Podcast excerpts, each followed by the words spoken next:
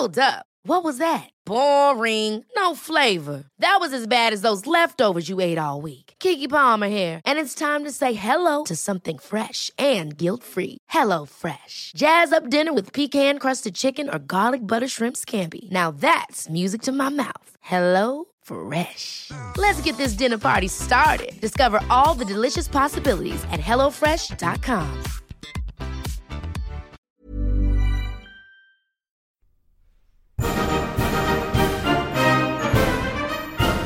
Many years ago, Riley Knight completed a degree in history. This proved to be a bad move, as it was absolutely useless for him. Until now, here's some half-assed history.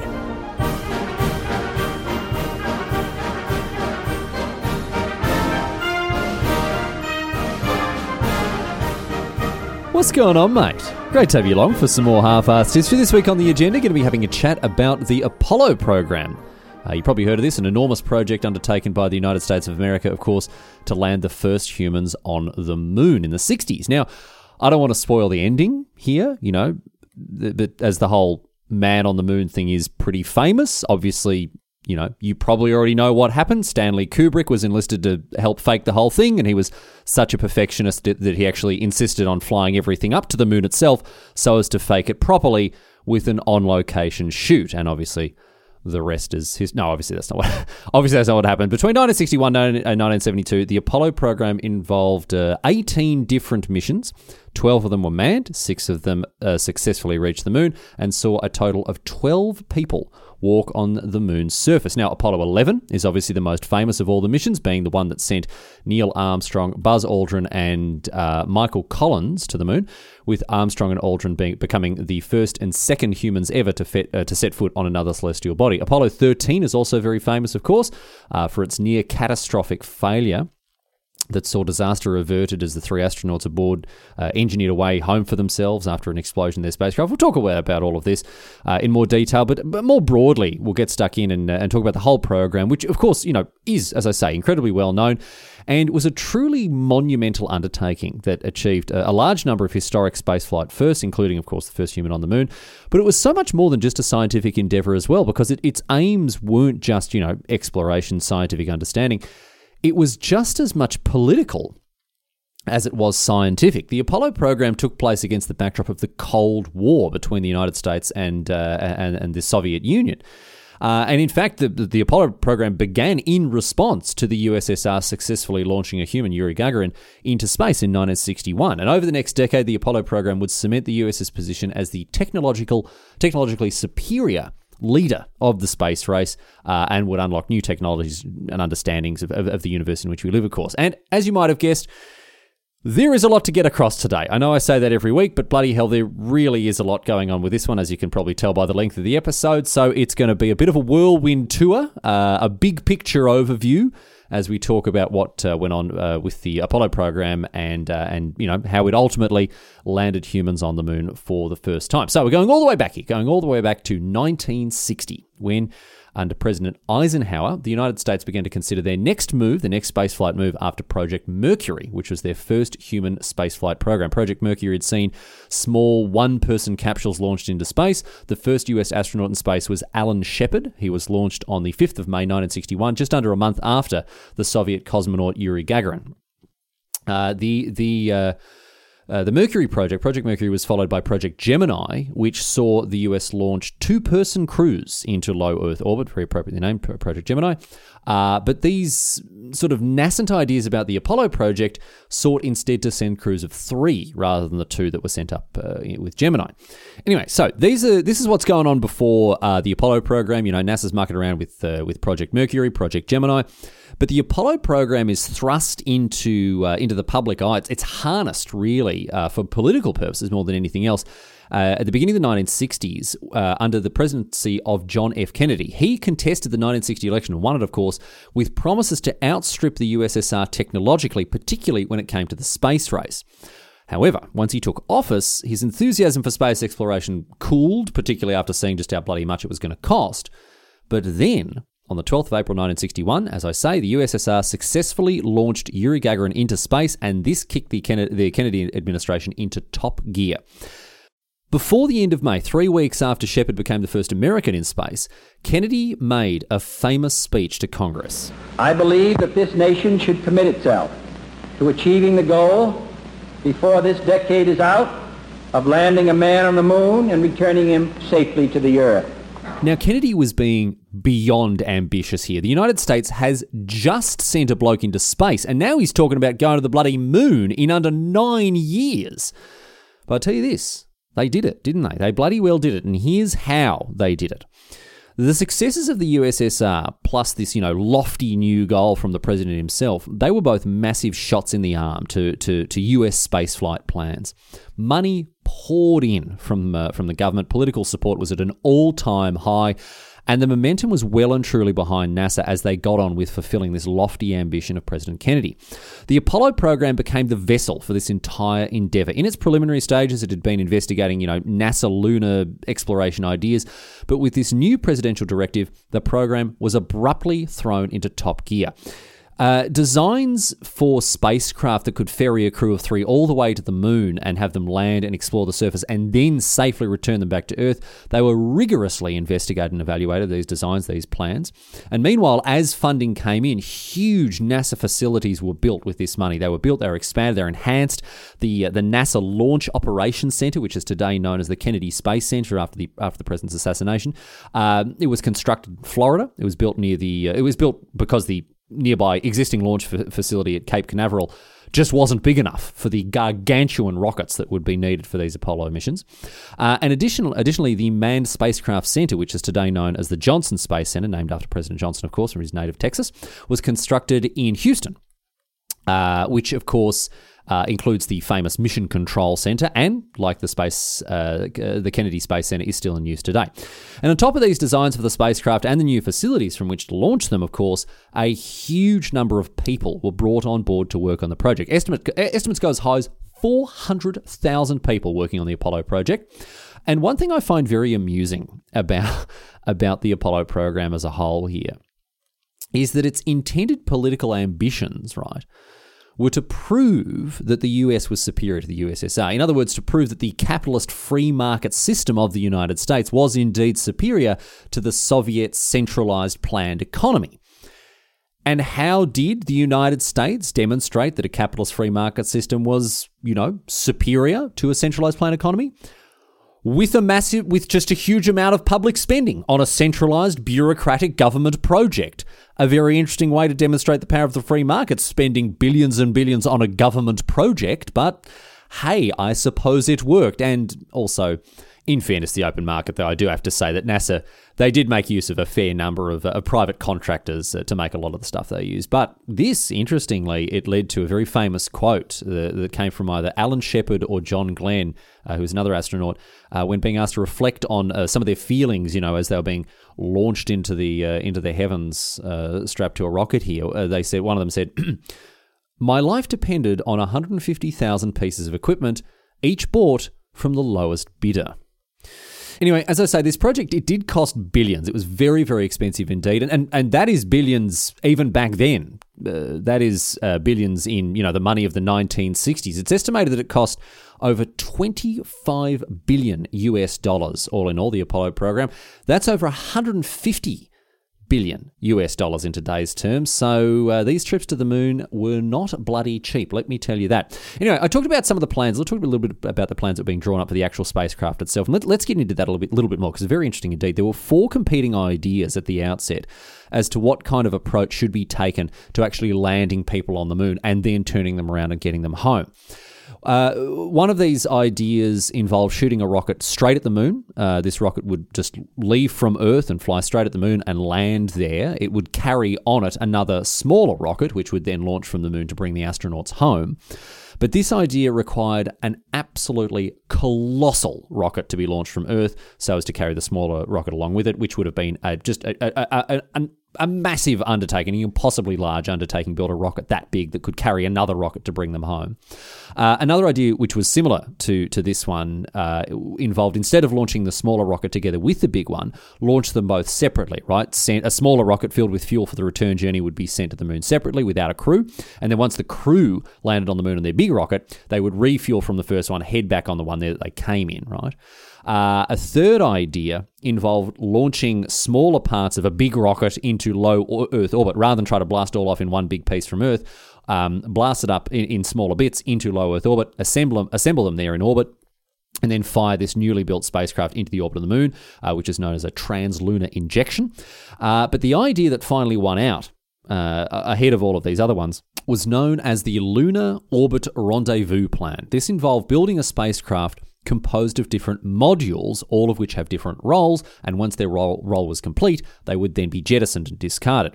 You'd put a modular spacecraft on top of a big rocket, blast off Earth towards the moon, where a translunar injection would put it in lunar orbit. The modular spacecraft would then break apart. Two modules, the command module and the, and the support module, the C S M, would remain in orbit, while the other module, the lander, uh, would descend to the surface of the moon. The lander module is uh, perhaps the most famous Apollo spacecraft of all. It's the one that uh, it's the, it's that squat four-legged one that you've definitely seen pictures of, uh, because due to the lack of atmosphere on the moon, the lander didn't need to be aerodynamic. Often, you know, you think of rockets as being long, tall, sleek, and conical, but the lunar lander didn't need to be like this at all because of the negligible atmosphere that the moon has. It could des- it can descend freely. You know, it's not going to tumble or burn up, uh, and it doesn't need to be made with with aerodynamism factored in at all, essentially. That's the way, that's why it, uh, it looks the way that it does.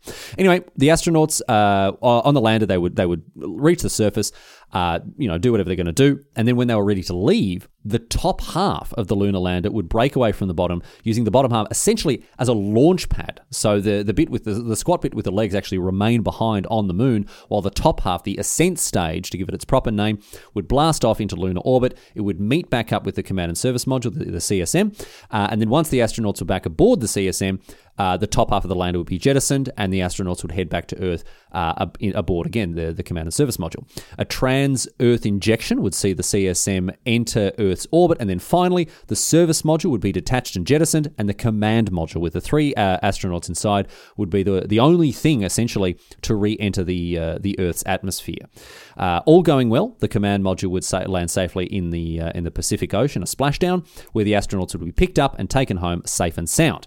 So that was the plan. That was the plan that was drawn up for these aspo- uh, Apollo spacecraft. But this modular spacecraft had to first, of course, be launched from Earth. And to do that, the U S needed a rocket powerful enough to launch it. And it weighed, of course, tens of thousands of kilos, so the rocket had to be gigantic.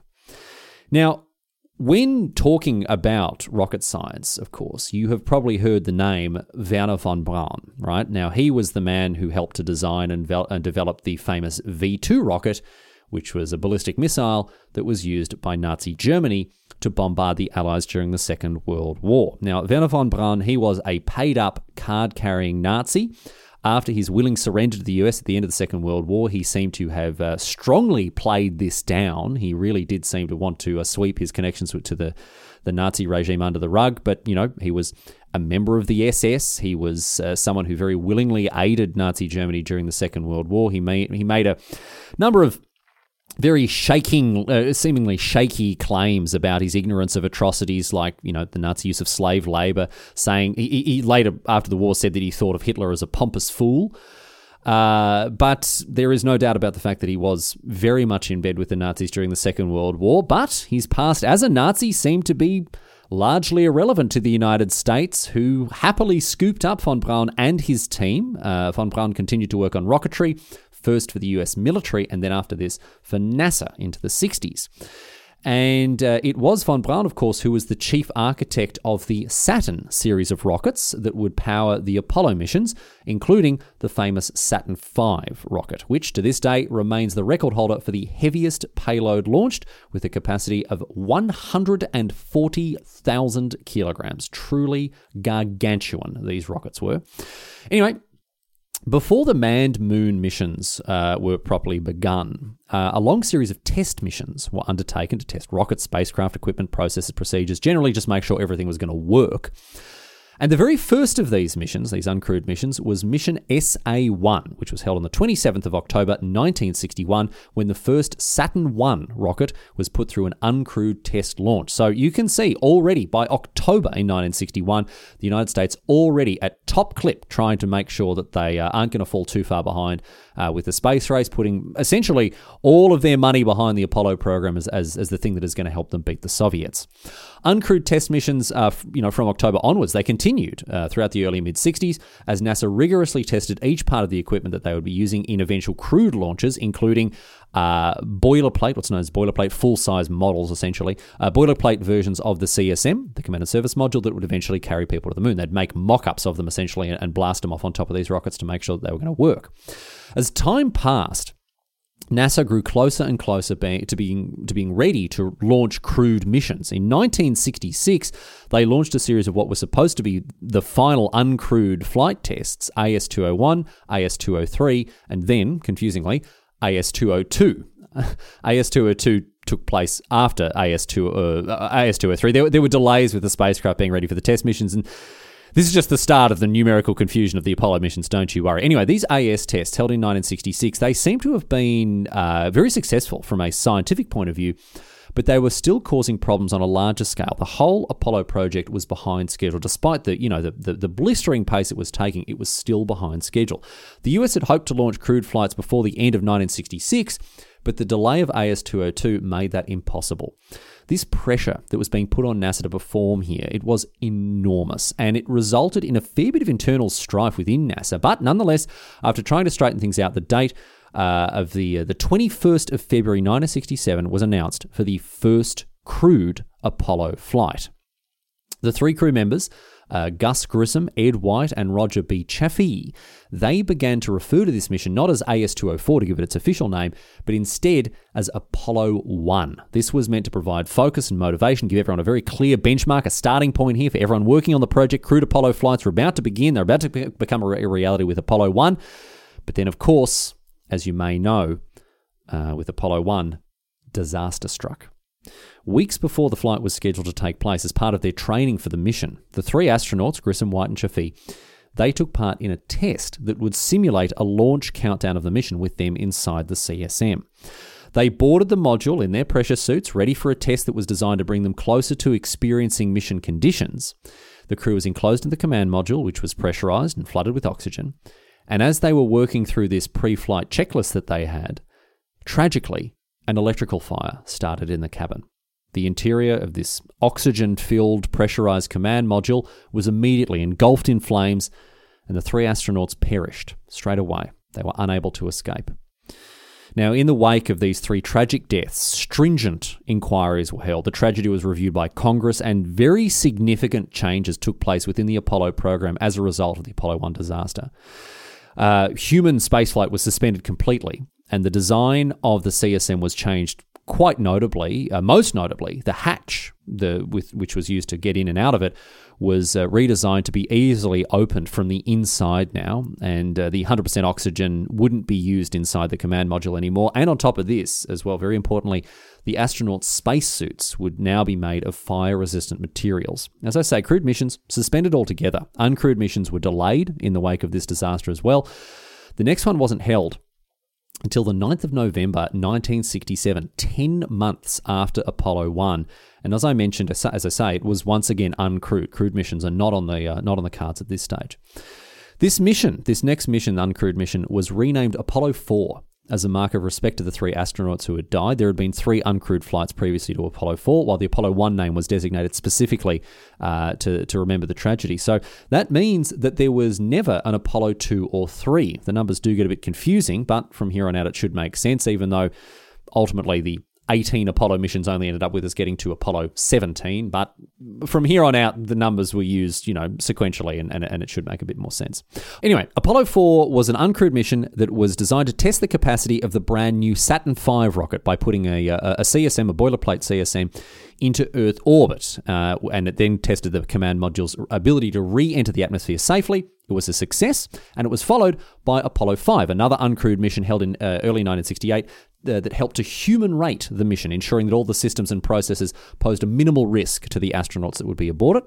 Apollo six was another uncrewed mission, and it was technically a failure. It had planned to test a translunar injection using the Saturn five rocket, but engine failures uh, prevented this from actually happening. But still, valuable data was gathered nonetheless from the mission, uh, despite it not being a complete success, and it brought NASA to a point of readiness to resume crewed missions. And so it was that on the eleventh of October in nineteen sixty-eight, twenty-one months after the Apollo one tragedy, Apollo seven was launched with three astronauts inside, Wally Schirra, Walt Cunningham, and Don Eisele. And this mission, I'm happy to say, was a success. However, rather than be sent to the moon, the C S M orbited Earth for a period of almost eleven days. The objective of this mission wasn't to make it to the moon. It was instead to test the suitability and habitability of the C S M for the length of time that a full lunar mission would take, as I say, eleven days. And in that regard, it went very well. The mission was a success, although in others, it wasn't so successful. There was a lot of personal conflict between the astronauts and mission control back on the ground over all sorts of things. The, the tests that were being being conducted, the safety of the mission, even an argument over whether the astronauts should wear their helmets during re-entry. They were bickering over everything.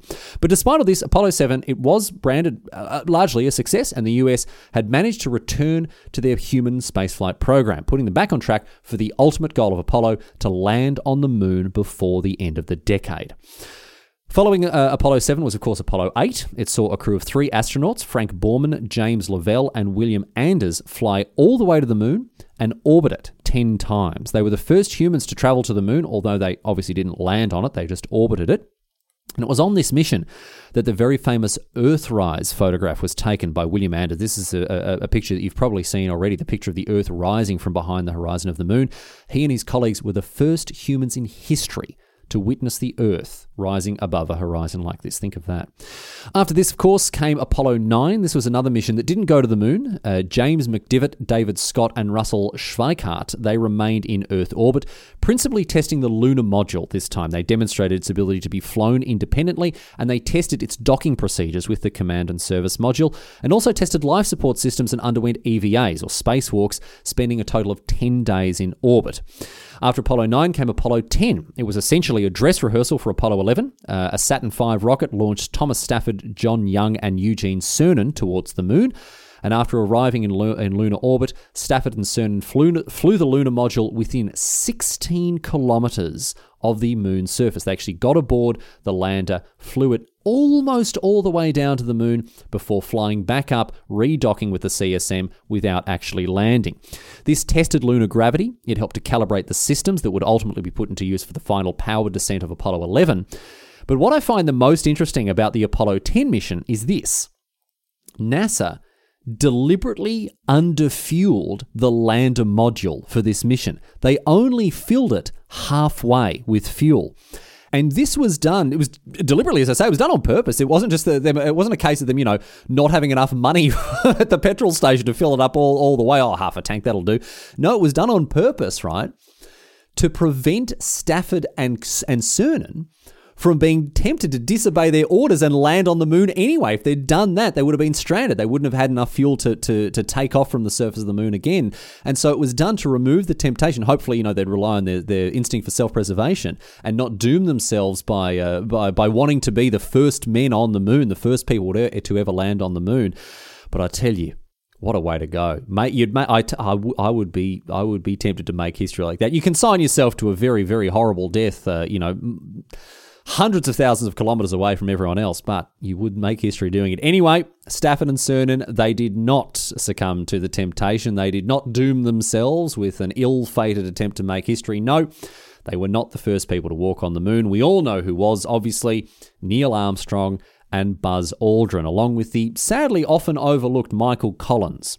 These were the three astronauts that crewed Apollo eleven, the mission that successfully landed humans on the moon for the first time in history.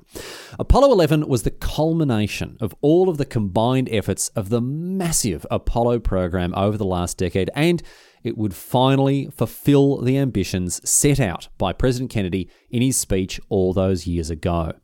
The mission launched on the on the sixteenth of July nineteen sixty-nine, and the three men blasted off in the C S M named Columbia atop a Saturn five rocket.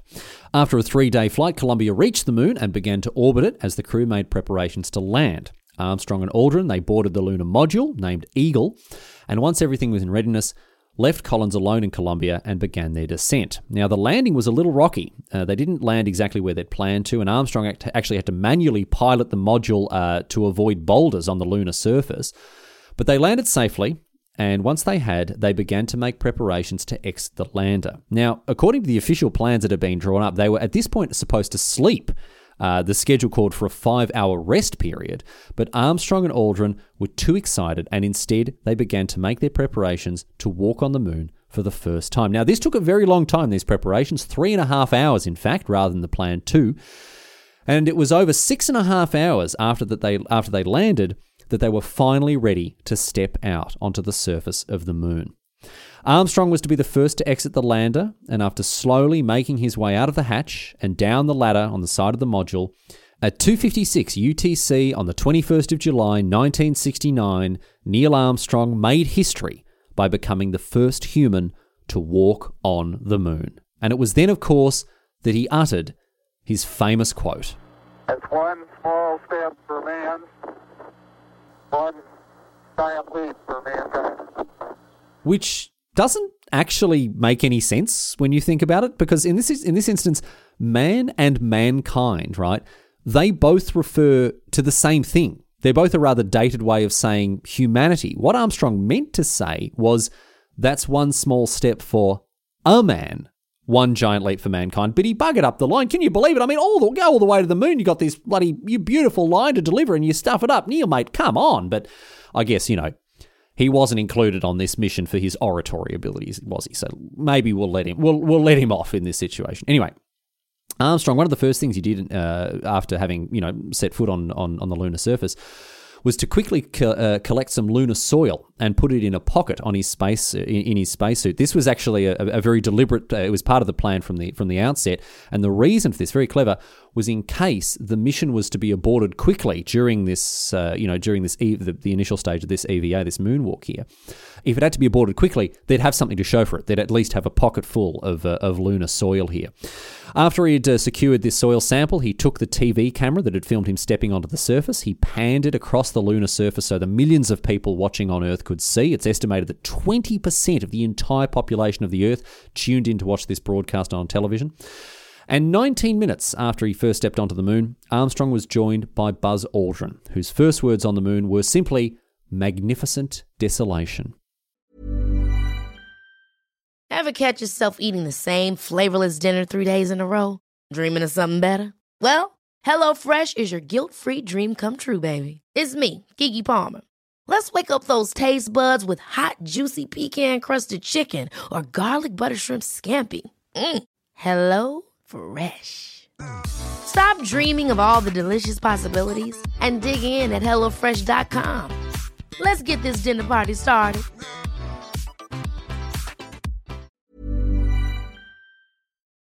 There had actually been some debate back on Earth uh, as to who was going to be the first to to to set foot on the moon. Aldrin put up something of a fight to the idea that Armstrong was to be the first, but Armstrong, as the commander of the mission, he was eventually chosen to be first. Uh, in contrast to some of the other Apollo teams, the Apollo eleven team weren't actually, they weren't great mates. They they worked very well together, they were very professional with each other, but they weren't really friends and they didn't get on personally, it's been said, in contrast to some of the other uh, uh, crews. For example, Apollo twelve uh, very famously uh, got on very, very well indeed.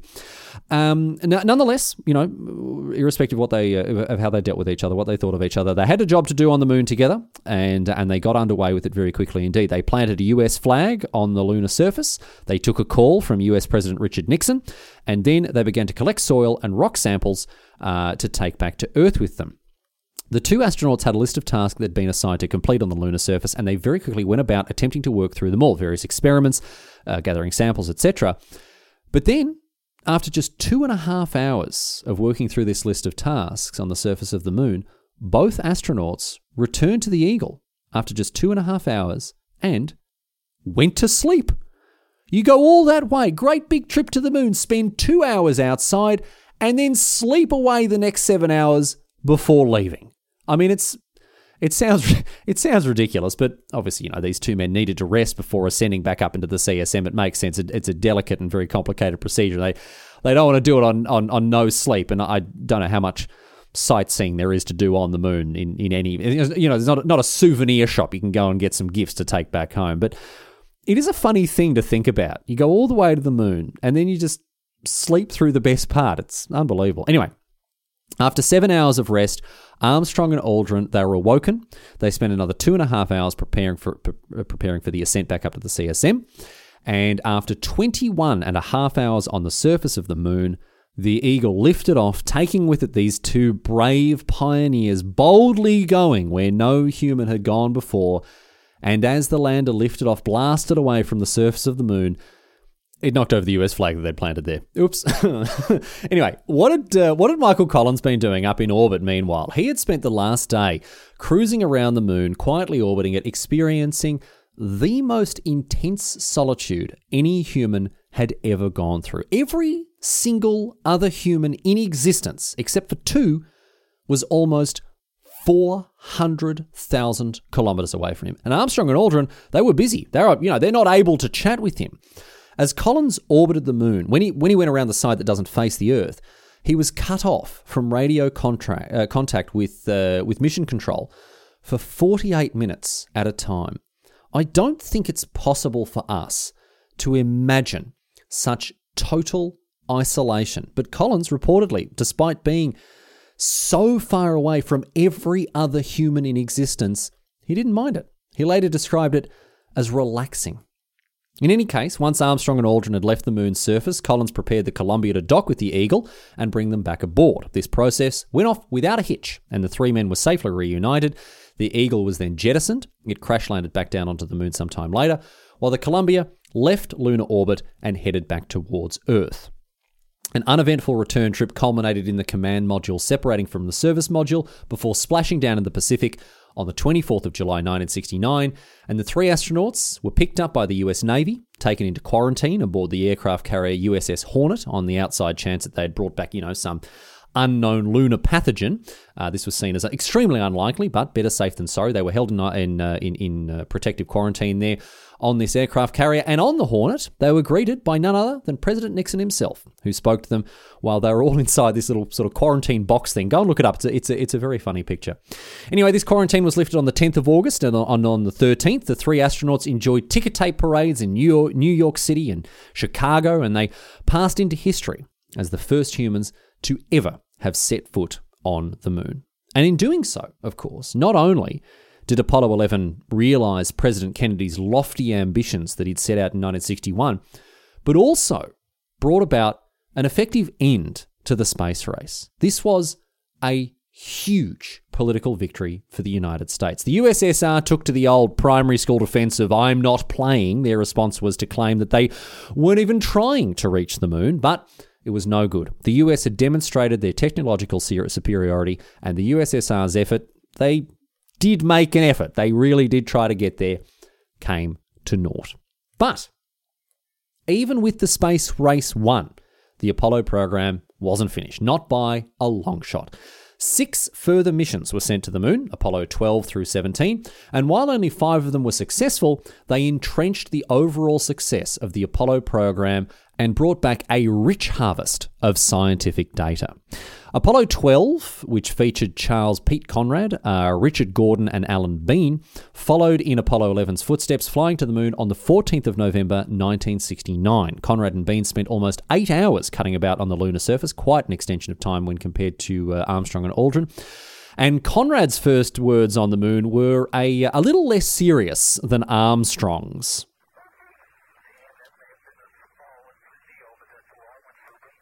Apparently the reason that he uh, he was so flippant after landing on the moon here was because he made a bet with a reporter who had asked uh, if, if NASA had scripted what he should say when he landed, but apparently he was never actually able to collect on the bet. So I don't know if it was worth it, sort of missing an opportunity for some piece of very, you know, deep and sublime poetry or something like that. Instead, he just said, you know, whoopee. I mean, good on you, Pete Conrad. You certainly made your mark on history, and it's a shame you were never never able to collect the bet. Anyway, Uh, Conrad and Bean, they, they gathered geological samples, over forty kilograms of them. They deployed scientific instruments and, of course, planted a U S flag, although this one was put down a little further away from the lander, so it wouldn't be knocked over during the ascent.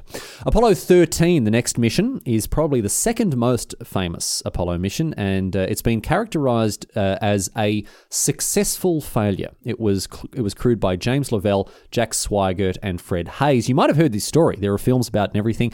Uh, what happened in brief is this. There was an explosion inside an oxygen tank in the service module, which forced the lunar landing to be aborted. The mission's life support was under critical threat after this, this explosion, and the crew was forced to use the lunar module as a sort of lifeboat, as both they and countless people back on Earth attempted to find a solution that would bring them back home. In freezing conditions with strictly rationed water, the crew managed to make the life support systems of the lunar module, which was designed, again, to support two men for two days on the surface of the moon, keep three men alive in space for four days. This included having to improvise a way to make use of the carbon dioxide scrubbers from the command module work inside the lunar module so they wouldn't suffocate. Engineers on Earth swiftly and brilliantly designed a makeshift device that used bits and pieces of the spacecraft that could safely be used, including the ripped covers of procedure manuals and obviously a lot of duct tape. And the accident took place en route to the moon, but rather than sort of turn around, the spacecraft actually did reach the moon. It looped around it and then returned to Earth instead. It was a harrowing and very unpleasant experience for the crew aboard, but they ultimately, and miraculously you might say, survived it. They survived the ordeal, returned to Earth safe and sound without anything worth, uh, worse than Hayes developing a urinary tract infection, uh, which was uh, as a result of the strict water rationing there. Nothing worse happened to the three of them, so...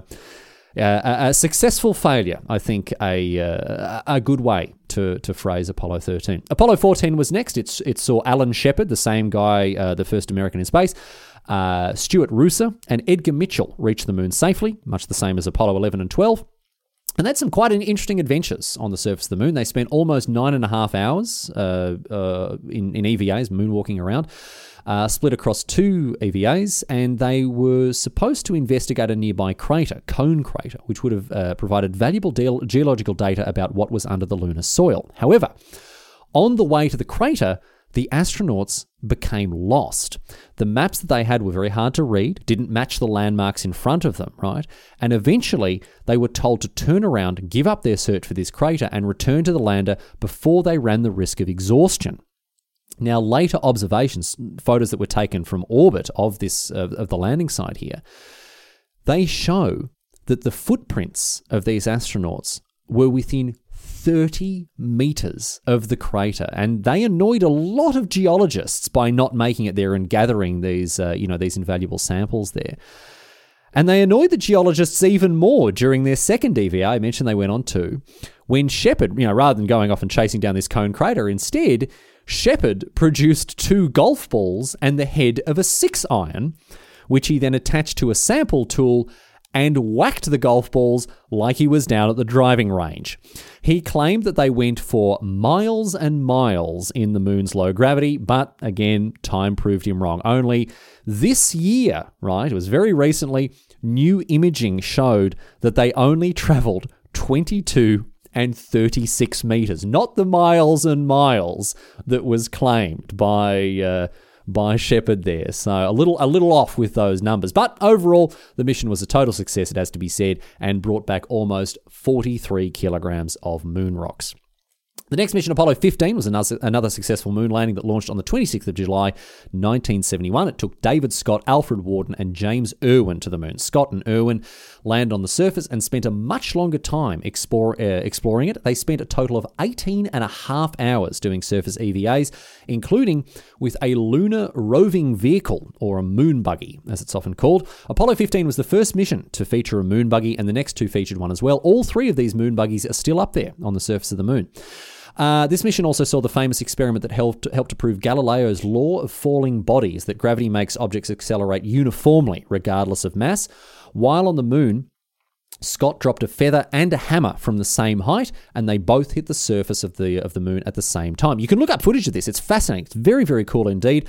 And while it seems counterintuitive to us here on Earth that something as light, you know, something light like a feather would fall at the same rate as something heavy like a hammer, the only reason that it doesn't here on Earth, as I say, is because of air resistance. It's not weight or mass that slows down the feather. It's uh, it's it's just air resistance. On the moon, which doesn't really have an atmosphere, as, as we've said, the feather was unaffected by air resistance, and so it fell just as quickly as the hammer. And as I say, you can go on YouTube and you can watch this experiment take place. It really is fascinating. Unfortunately, this mission, however, was marred when it emerged that the, the crew had secretly taken postal covers, commemorative envelopes with stamps on, Uh, took them all the way to the moon with a view to sell them later at obviously enormously inflated prices. They're, they'd be invaluable to collectors here. And NASA took a very dim view of this profiteering done by the astronauts, and uh, they were removed from future space programs. They never flew again. Apollo sixteen was similar to Apollo uh, fifteen. It blasted off on the sixteenth of April nineteen seventy-two and involved a successful trip to the moon that saw astronauts John Young and Charles Duke spent a total of twenty hours on surface E V As, while T. Kenneth Mattingly remained in the C S M making observations from orbit. This was the longest moon mission yet. Young and Duke spent three days on the surface of the moon, and the mission brought back almost one hundred kilos of moon, rocket, uh, moon rocks to study.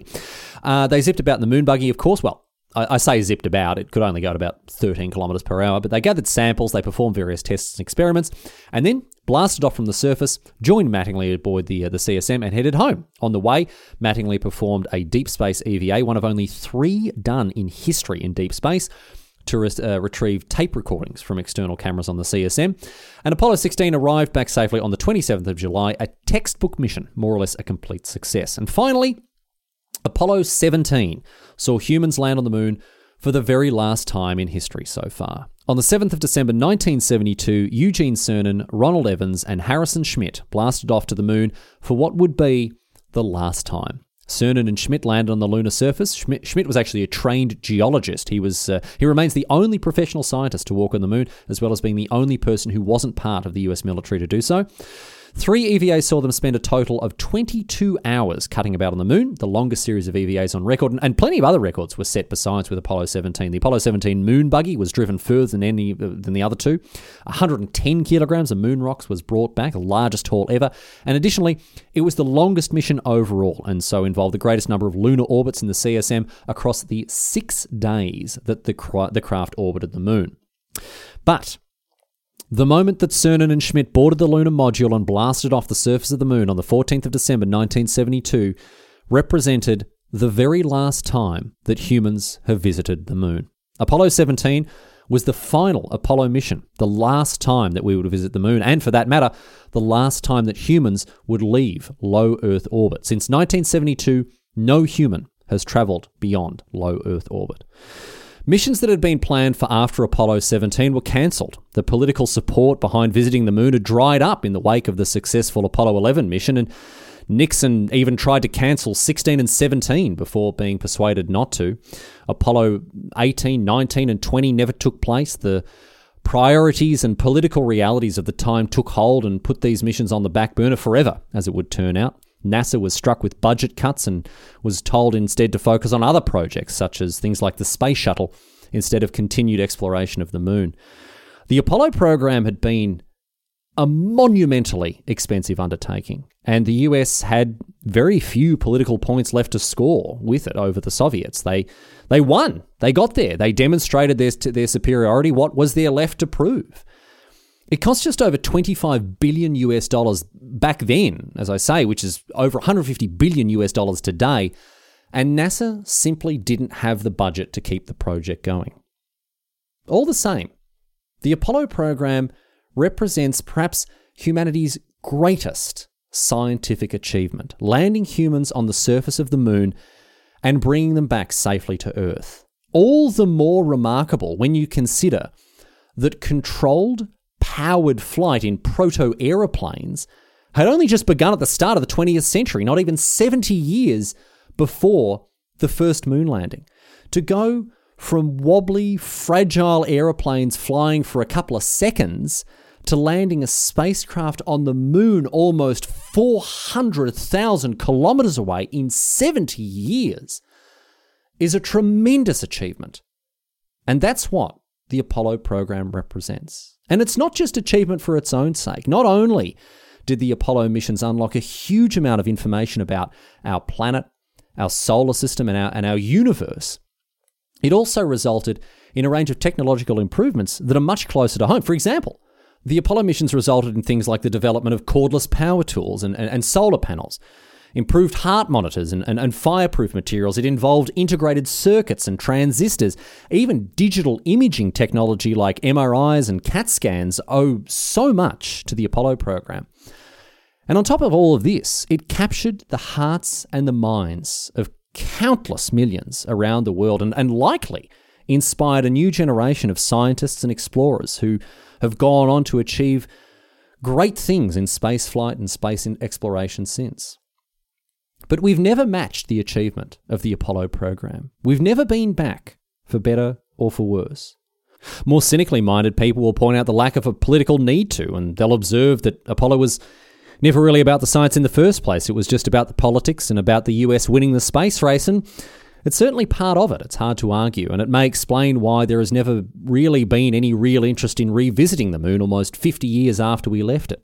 People ask, what purpose does it serve? How does it improve things for us here on Earth? And seem to forget the, the majesty and the grandeur of human curiosity and our insatiable appetite for exploration and new knowledge. In any case, whether we return to the moon or not, the Apollo program remains a shining testament to human achievement, a powerful and inspiring legacy of scientific progress. Hopefully, Apollo seventeen won't be the last crewed mission to the moon. Hopefully, we didn't leave it all behind back in nineteen seventy-two, almost fifty years ago. One day, we may be back. But until then, the Apollo program represents the very pinnacle of scientific achievement and will be remembered for the rest of human history as something that forever changed our civilization and changed it, happily, for the better.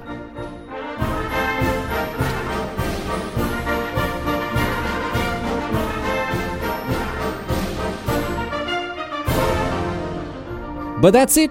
That's all she wrote today, sports fans. That is the story of the Apollo program, and I'd like to thank you for listening to it, just as I'd like to thank you for listening to all the episodes of this Dumb History podcast that I've been churning out for nearly three years, episode one hundred fifty. It is quite astonishing that uh, that uh, I've uh, I've managed to string this thing together for so long, but uh, I wouldn't be doing it were it not for uh, all the people who send ideas and, and, and topic suggestions and feedback and uh, and whatever else in every week. So thanks so much to everyone for the years and years of support across one hundred fifty episodes. It really, it is amazing that I have uh, I've stuck with it for this long, and, and I hope to stick with it for a lot longer uh, in, in the future. So whether you're a, a new listener or an old listener, thanks for being part of Half-Arsed History, and, and, and thanks for sticking with me for so long. And uh, here's to the next one hundred fifty episodes. I don't know, man. Am I going to go for six bloody years? I guess we'll see. Anyway, thanks for being here. Of course, half arsed history dot net is the website.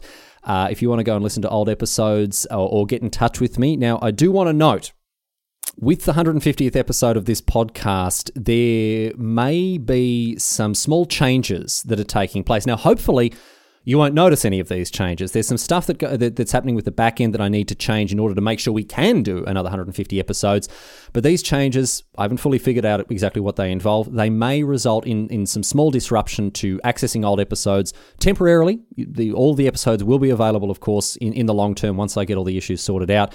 But it may do things like reset your uh, your listening history and stuff like that. And if that's the case, I do apologise. I know it's a pain in the bum, um, and it may result in some changes to the website and, and, and some of the other back-end stuff there. But again, I'm in the process of figuring it out. It's something I need to do for the longevity of the podcast, and, and I appreciate people's understanding and patience, and certainly I appreciate any advice that people have when it comes to switching podcast platforms and navigating R S S feeds and Uh, three oh one uh, redirect protocols and all this other stuff that I'm wrestling with. I've got no idea what it's about, but I do appreciate your patience and understanding as I make these changes. And hopefully, hopefully all going well, none of it will actually be noticed, but I do anticipate there will be a small amount of disruption. But again, it is for the good of the, uh, it's for the long-term health of the podcast, so unfortunately I've got to get it done. And uh, with episode one hundred fifty, I thought it was an, an appropriate time to perhaps make some changes to make sure that, again, there can be, hopefully, another one hundred fifty episodes to follow. We'll see. Anyway, thank you so much for being here. Uh, it really does mean so much to me that, that people week in and week out tune into this dumb podcast, and, and I hope you continue to do so. Again, whether you're an old listener or a new listener, it is great to have you. But the biggest thanks of all goes to My supporters on Patreon, who week in and week out provide me with financial support to make this podcast and, in a very real sense, make this podcast what it is, a full-throated, heartfelt cheers very bloody much to each and every one of you. And if you want to join their exalted ranks, it's never too late. Patreon.com slash half-arsed history for just a, for a little, as little as a couple of bucks a month. You can gain access to uh, all sorts of secret behind-the-scenes stuff, show notes, uncut episodes, uh, and and whatever else. And once again, thank you so very much to all the people supporting me on Patreon, in addition to everyone else who is listening week in and week out. Thanks to all of you. Just slightly more thanks, I suppose, to the people who, for some unfathomable unfathomable reason, continue to give me money to make this dumb podcast. Anyway, that is that. Enough nonsense. Uh, it is time to close out the show the only way we know how, with a question posed on Reddit. Of course, this one, a moon question, a history question, a very appropriate question to close out the one hundred fiftieth uh, episode of this show. It's asked by Valentron one, who asks, if history repeats itself, then why hasn't another person been the first man on the moon?